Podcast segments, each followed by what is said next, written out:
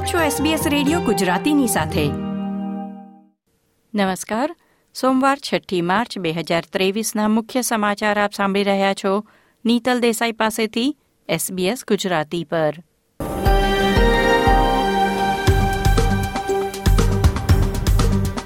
આજના મુખ્ય સમાચાર. વડાપ્રધાન એન્થની એલ્બનીઝી ભારતની મુલાકાતે જશે.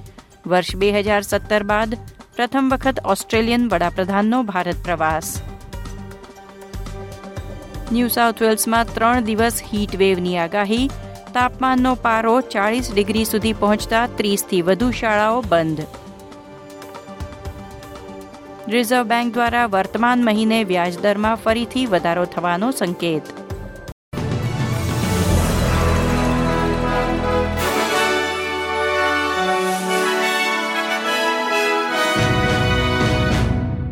પ્રસ્તુત છે સમાચાર વિગતવાર. વડાપ્રધાન એન્થની આલ્બનીઝી આઠમી માર્ચથી ચાર દિવસની ભારત મુલાકાતે જશે, જે વર્ષ બે હજાર સત્તર પછી ઓસ્ટ્રેલિયાના કોઈ વડાપ્રધાનની પ્રથમ ભારત મુલાકાત હશે.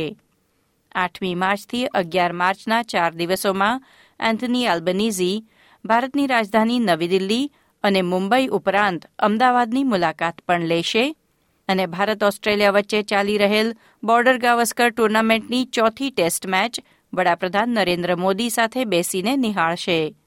બંને દેશ વચ્ચે વ્યાપાર, નવીનીકરણ ઊર્જા, ટેકનોલોજી, સંરક્ષણ અને ઉચ્ચ શિક્ષણ ક્ષેત્રે સહયોગ વિશે ચર્ચા થશે.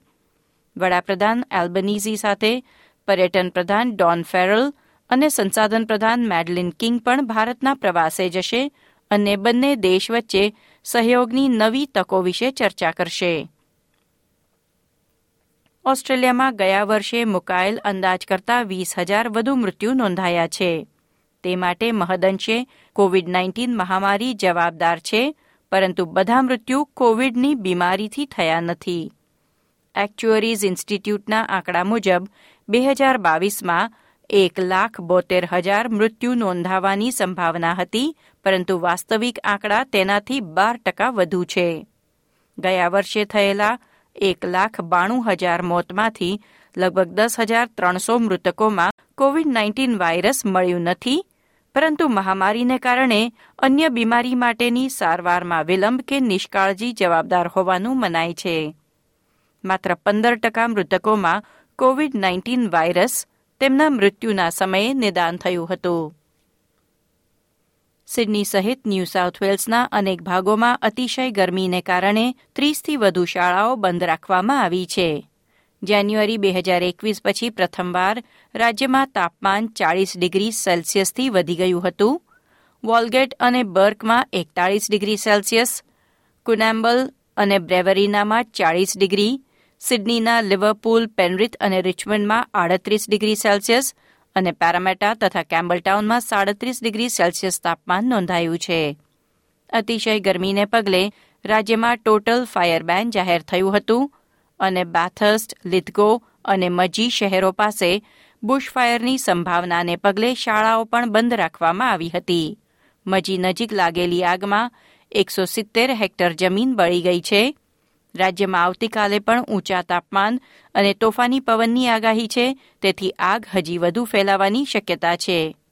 New South Wales police superintendent Greg Moore રાજ્યના લોકોને ચેતવણી આપી છે કે ફાયર બેનના ઉલ્લંઘન બદલ હજારો ડોલરનો દંડ થઈ શકે છે. તેમજ ગાડીમાં બાળકો, વડીલો કે પેટને એકલા નહીં મૂકવાની સૂચના પણ આપી હતી. આ નિયમ ભંગ કરવા બદલ બાવીસ હજાર ડોલરનો દંડ થશે. બીજી તરફ ક્વીન્સલેન્ડના ઉત્તરી ભાગમાં છેલ્લા ચોવીસ કલાકમાં બસોથી ત્રણસો મિલીમીટર વરસાદ પડ્યો છે.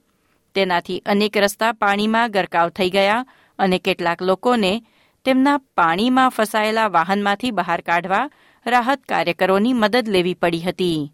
આજે ફરી વધુ વરસાદની આગાહી છે.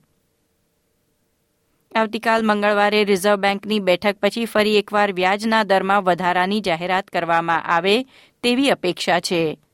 દેશમાં ફુગાવાના દર પર કાબૂ નહીં આવતા રિઝર્વ બેંક દસમી વાર વ્યાજના દર વધારે તેવી શક્યતા છે. દરમિયાન નાણાકીય સલાહકાર કંપની કમ્પેર ક્લબના ડેટા દર્શાવે છે કે બેતાળીસ ટકા લોકો તેમની ઉચ્ચ વ્યાજદરની લોનમાંથી બહાર નીકળી શકે તેમ નથી. મોર્ગેજ પ્રિઝનર્સ તરીકે ઓળખાતા આ લોકો માટે વ્યાજમાં વધુ એક વૃદ્ધિ અતિશય નુકસાનકારક સાબિત થઈ શકે છે.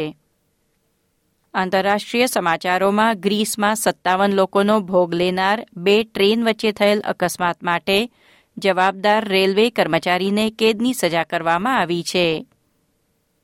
પાકિસ્તાનના ભૂતપૂર્વ પ્રધાનમંત્રી ઇમરાન ખાને ભ્રષ્ટાચારના આરોપોના કેસમાં અદાલતમાં હાજરી આપી નહીં. તેથી હવે સાતમી માર્ચ સુધી મુલતવી રાખવામાં આવેલ સુનાવણીમાં તેઓ હાજર ન થાય તો તેમની ધરપકડ કરવાનો આદેશ આપવામાં આવ્યો છે. આ હતા સોમવાર છઠ્ઠી માર્ચની બપોરના ચાર વાગ્યા સુધીના મુખ્ય સમાચાર. આ પ્રકારની વધુ માહિતી મેળવવા માંગો છો? અમને સાંભળી શકશો Apple podcast Google podcast Spotify કે જ્યાં પણ તમે તમારા પોડકાસ્ટ મેળવતા હોવ.